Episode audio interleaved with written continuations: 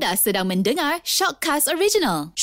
Assalamualaikum. Terima kasih Pendengar-pendengar semua. Alhamdulillah bertemu Dengan Isai hari ini Isai hari ini Lain macam sikit. Bertemu di uh, Shock Podcast. Boleh dengarkan uh, Podcast Isai di Shock. Jangan lupa untuk download aplikasi Shock Di Apple App Store Dan juga Google Play Store. Download Senang Sebab di Shock sendiri Macam-macam ada. Macam hari ini uh, Alhamdulillah Isai di Shock ni Isai nak cerita pasal Dikir Barat Macam biasalah Isai dengan Dikir Barat ni Memang sinonim Dari dulu sampai sekarang. Tapi kali ni kita nak kupas lepas yang luar biasa sikit apabila lebih kurang dalam 10 tahun lepas Isai uh, pernah buat persembahan di Kibarat di Singapura dan bila pergi ke Singapura terkejut um, uh, apabila dapat tahu dekat sana dekat Singapura memang aktif DK Singapura yang sangat-sangat luar biasa bagi Isai. Uh, jadi Isai mungkin nak tahu juga sejarah macam mana DK Barat daripada Kelantan sampai ke Singapura dan macam mana Singapura sendiri boleh aktif dan boleh kekal sampai sekarang perlibatannya ramai tahap kreativiti yang luar biasa. Jadi hari ini Isai nak bersama dengan seseorang aktivis di Kibarat daripada Singapura. Namanya uh, Mat Yazid bin Mat Hassan,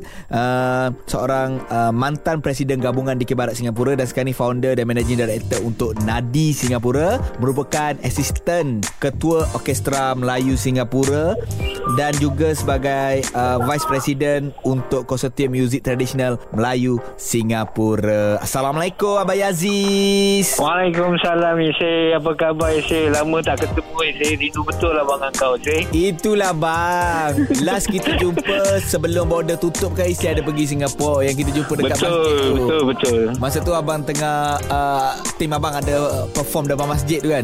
Ya, yeah, ya yeah, betul betul. Ah itulah lah kita jumpa. Tapi bang jangan risau bang. Sekarang ni dunia digital. Dekat mana-mana kita jumpa. Macam sekarang ni lah.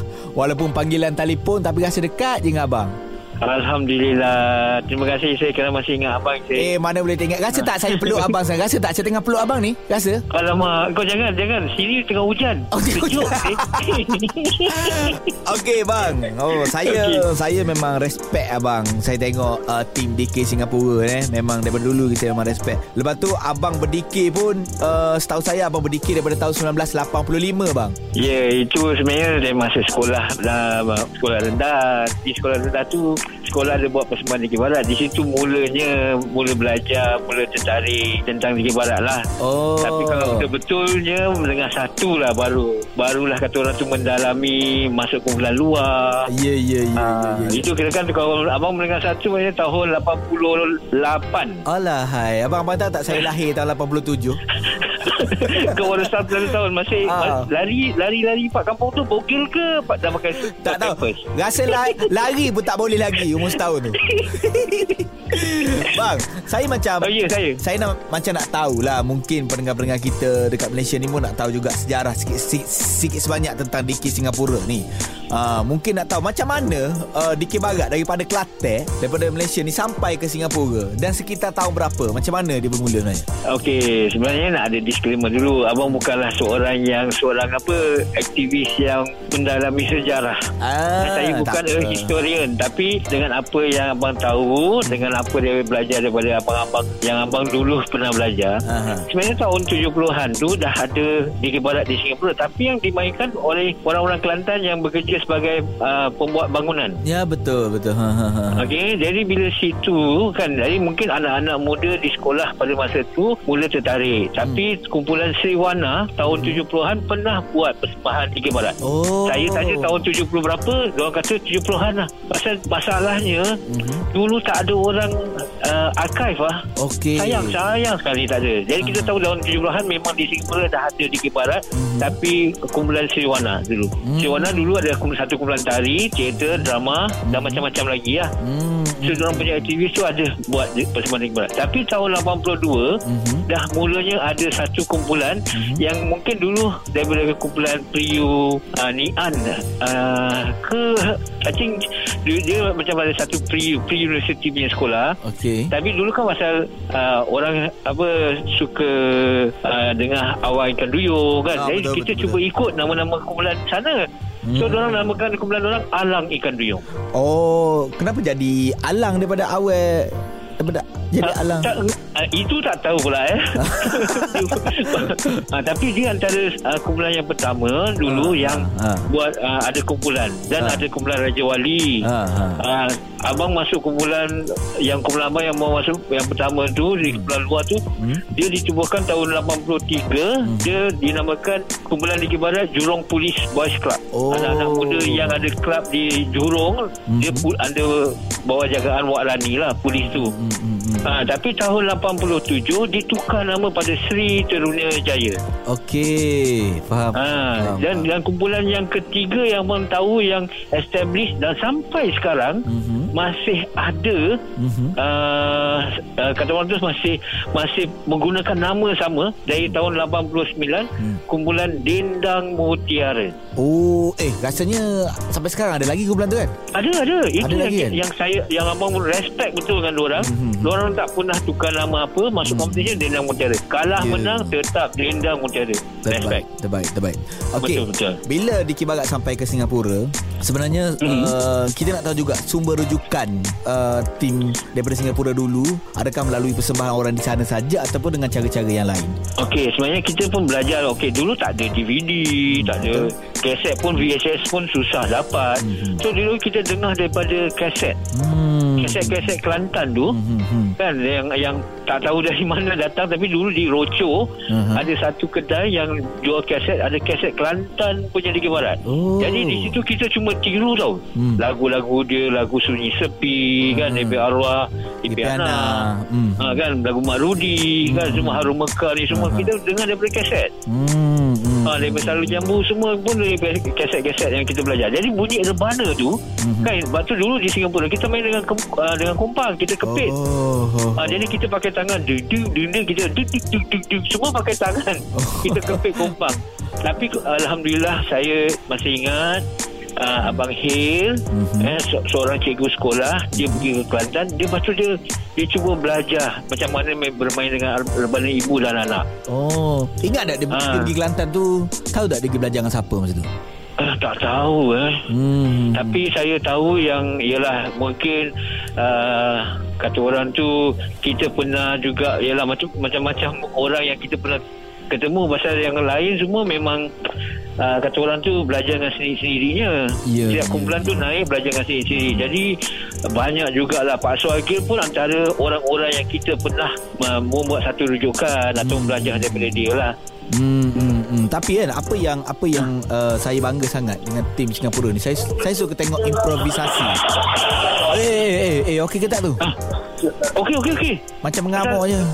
Tak ada, tak ada. Pasal, yelah, kau tengah telefon, lama tengah jalan-jalan, tengah shopping ni. Okey bang. Jadi adalah tengah buat shopping center ni baru buka sampai pagi. Oh iyalah betul juga betul. Okey bang, cerita pasal kreativiti. Kreativiti uh, ataupun improvisasi dari paluan, dari segi uh, kupasan lirik itu uh, bermula bila tu bang? Sebab Uh, kalau tak silap macam macam baca kat tadi awal-awal bermula dengan tiru-tiru lagu-lagu yang dah, dah ada apa semua kan. Tapi kalau kita tengok macam lagu Joro Si- Singapura pun, ui dia punya bait-bait lirik dia sangat luar biasa. Puitis-puitis dia memang luar biasa. Macam mana tu diperkenalkan di okey. Singapura? Sebenarnya, sebenarnya banyak perlu kita ambil aspek anak-anak muda di Singapura ni Hmm. uh, dia sama seperti lagu muzik tradisi Hmm. kita cuba tiru lepas tu kita macam kita bukan sekadar dengar lagu yang tradisional kan Ha, ha. jadi kadang-kadang kita dengar lagu Latin ni semua eh bagaimana kalau lagu berentak Latin tu kita ataupun kita lagu DK tu kita ada masuk rentak Latin Hmm. ada masuk rentak dandul rentak pop ni semua kan sama juga kalau macam orang di Kelantan tu ada lagu apa kata orang lagu matang kan dia Aha, tukar kreatif. Uh, Hmm. uh, ya kreatif sama so tapi saya masih ingat tahun 90-an ataupun tahun uh, uh, uh, kata orang tu early 2000 lah Hmm. dia dah terlampau kreatif sangat lah Hmm. sampai kita susah nak menilai siapa kita yang nak jadi pengadil ni Betul. sampai boleh mengadil kreatif macam kreatif tu luas besar Hmm. Betul. ha, tapi kau tak ada landasan yang betul Hmm. pun susah jadi ialah ada kita cuba terapkan di Singapura ni Hmm. bila kita dah mula berkreatif tu kan Hmm. kita ada landasan DK lah Ya, ya. Ah, tu betul. satu. Tapi yang yang banyaknya anak-anak muda ni kita dengar hmm. Bercakap pasal lagu eh, Kita dengar lagu-lagu Berentak Latin Brazil Lagu-lagu pop Bagaimana kita satukan Dan dia tetap masih Ada cita rasa dikir Di situ hmm. ha, Tentang seni kata tu Memang pada mulanya hmm. Macam pantun Macam biasa hmm. Beri bahasa straightforward Tapi Kerana di Singapura Kita bukan spontan hmm.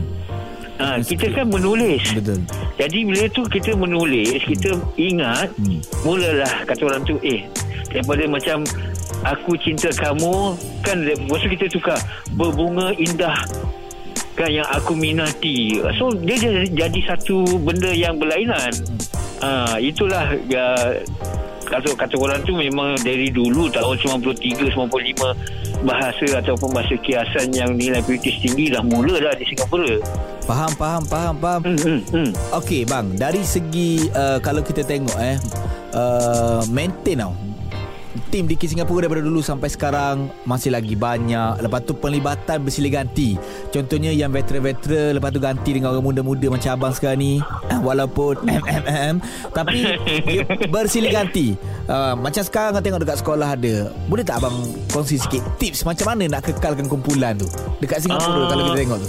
Okey, pasal di Singapura di, di sekolah uh, kegiatan budaya Melayu antara tarian Okey, uh, mungkin silat. Tapi silat dah consider sport lah kan. Okey. Uh, antara tarian dan juga di Kibarat. Hmm. Kita tak ada grup tradisi hmm. nyanyian. Hmm tak ada di sekolah tu belum ada pilot project yang mungkin lagu tu bagi dua orang hanya untuk orang-orang tua lah. Tapi di Kibarat ni kerana dia mempunyai satu kekuatan untuk berkawan. Hmm. ramai kawan di situ hmm. kan selalu jumpa selalu ber, berkreatif kan membuka minda jadi uh, tak tahu tiap-tiap sekolah pada tahun 90-an tu semua nak ada di Kibarat dan di uh, dan diterapkan sampai sekarang kan uh, macam di Kibarat ni satu uh, kemestian ataupun bukan cakap wajib eh susah kalau cakap wajib hmm. satu kemestian yang hmm. uh, yang kita perlu ada lah betul betul betul ha uh, lepas tu dulu uh, bila dari sekolah hmm. anak-anak ni nak nak ber, nak lanjutkan lagi bermain seni ni hmm. orang dari sekolah tu orang tubuhkan kumpulan sendiri hmm, hmm, hmm. Ha, jadi sekarang dah ada kumpulan establish hmm. kan jadi budak-budak sekolah tinggal nak pilih kumpulan mana aja betul that's why dia silih berganti tu masih ada hmm. walaupun musim pandemik ni masih musim covid hmm. Ramai betul yang rindu nak berdikir kan susah tak ada nyanyi apa. Ah betul. Ha, tapi buatlah mula buat online. Virtual kan oh, kita dah mula ada online competition dah hmm, itulah saya tengok juga uh, bila online ni kita boleh tengok tahap kreativiti setiap kumpulan tu lagilah luar biasa. Dengan macam yeah, mana betul. macam mana nak praktisnya macam mana yalah nak nak palu gendang tempat lain palu di mana tempat lain lepas tu awak-awak tempat lain. Ah, ah. kan tapi kerana kita di Singapura ni teknologinya tinggi. Jadi mungkin kita tak ada masalah. Kita boleh ada macam kata orang tu boleh adapt lah kan? Kita boleh yalah sama-sama fikirkan macam mana kita boleh buat latihan seperti ini betul betul betul apa hmm. yang Isai nampak lah sebagai macam uh, penggiat uh, Dikir Barat juga di Malaysia ni kan Isai nampak satunya di Singapura ni melalui Dikir Barat uh, rumpun Melayu tu menjadi semakin erat semakin ya. teguh semakin bersatu bang Ya Allah saya hmm. itulah mungkin kekuatan ataupun kata hmm. orang dia hidden aura eh hmm. macam mana nak cakap satu yang kekuatan seni ni hmm. yang membuatkan kita bersatu lah betul betul. dengan melalui di barat hmm, hmm, hmm, hmm. walaupun kumpulan berlainan hmm. jumpa di luar masih boleh bersalaman. Betul mas, masih boleh bertegur masih boleh bertukar pendapat betul kalau isi sekarang kita mungkin pasal dah rindu sangat dengan kawan-kawan mm-hmm. kadang lepas solat jemaah kita akan berjumpa di satu tempat di satu kedai kopi mm. eh kau punya kumpulan buat apa untuk ni competition oh, betul dulu tak ada kan kumpulan yalah. aku rahsia uh. sampai sekarang ni kita dah sama terbuka sampai Ah. Boleh baik Aku rasa kau buat ni lagi baik ah. Betul betul betul betul betul betul. Bukan pasal nak menang tapi hmm. nak tingkatkan seni di Kibarat di Singapura. Hmm. Betul betul. Tapi bang macam kita sendiri pun kita dua pun kita terima kasih dekat Dikir Barat sebab dengan Dikir lah kita boleh kenal betul tak? Betul. Malaysia Singapura kalau tak ada Dikir ni bang saya tak kenal ni abang ni abang pun tak kenal siapa budak Isai ni ha tak kenal pun. Tapi dengan Dikir lah kita boleh jumpa. Tapi saya cakap terus terang saya bangga dengan Isai lah dari Dikir Barat siapa kan yang mungkin sekarang tuan kar Karut uh, Kita kena competition Yang Isai masuk Sekarang dah jadi Wah Pelakon Juru hebat radio Ya Alah. Allah ya tu aku Abang rasa kecil tau Sekarang Eh, jangan, ni. jangan, Memang, abang. Walaupun abang kecil lah Tapi memang Status tu Macam buat abang kecil Okey bang, saya uh, dah halang-halang abang sentuh benda ni eh. Sebenarnya dalam dalam DK itu sendiri eh, dia banyak cabang boleh pecah. Saya ambil skop sebagai tukang karut eh. Daripada sudut Betul. tukang karut tu memang boleh pecah banyak benda. Contoh contoh. Dalam tukang karut kita belajar menyanyi juga. Kita boleh jadi penyanyi. Dalam tukang karut kalau ada show kita jadi pengacara. So di tempat lain kita boleh jadi pengacara. Dalam tukang karut juga kita berkomedi. So kita boleh jadi komedian. Dalam tukang karut juga kita kreatif dengan berpantun dengan spontan. Kita kita boleh guna elemen pantun spontan kita di tempat lain. So dalam Dikir Barat ni sendiri ada banyak elemen yang kita boleh pecahkan lagi bakat seseorang. Kalau tak takkanlah orang tu boleh handle orkestra kat Singapura. Ya Allah Taklah Ah. macam gitu Janganlah cakap gitu Yelah tapi memang Mungkin orang mungkin tak perasan Dalam seni uh, Dalam dalam apa Di Barat ni ada gerak tari Ya, kan? betul. Ah, kan seni seni gerak Seni suara Mhm. Kan seni muzik Ya. Paduan Ha-ha. Ah, Jadi di situ Bila orang main di Barat Dia bukan sekadar uh, Merangkumi satu seni Tapi Hmm. banyak seni di dalam situ Betul bang jadi Alhamdulillah rasanya apa yang saya nak borak dengan abang ini pun dah terjawab Abang pun sudi Amin, angkat amin. telefon Sibuk-sibuk pun ya ha. Memang ni baru Bang Ajar Ni Ah. nak cari barang Sebenarnya cari barang Untuk persembahan Ciki tahun depan Oi, ui, a- awal cari Mestilah ha. Alright, apa, alright. uh, dia kata orang tu dah ada fully book kan Alhamdulillah. Alhamdulillah, Alhamdulillah, Alhamdulillah. Amin amin amin. Okey baik bang. Terima kasih sudi Borak dengan Isyah sekejap. Walaupun sekejap ni Banyak abang kongsikan. Semoga pendengar-pendengar dekat sini Dapat tahu lebih detail Tentang Dikir Barat Singapura. Sesungguhnya kita di Malaysia ni Kita support perkembangan di sana Dan kita saling berhubung selalu bang eh.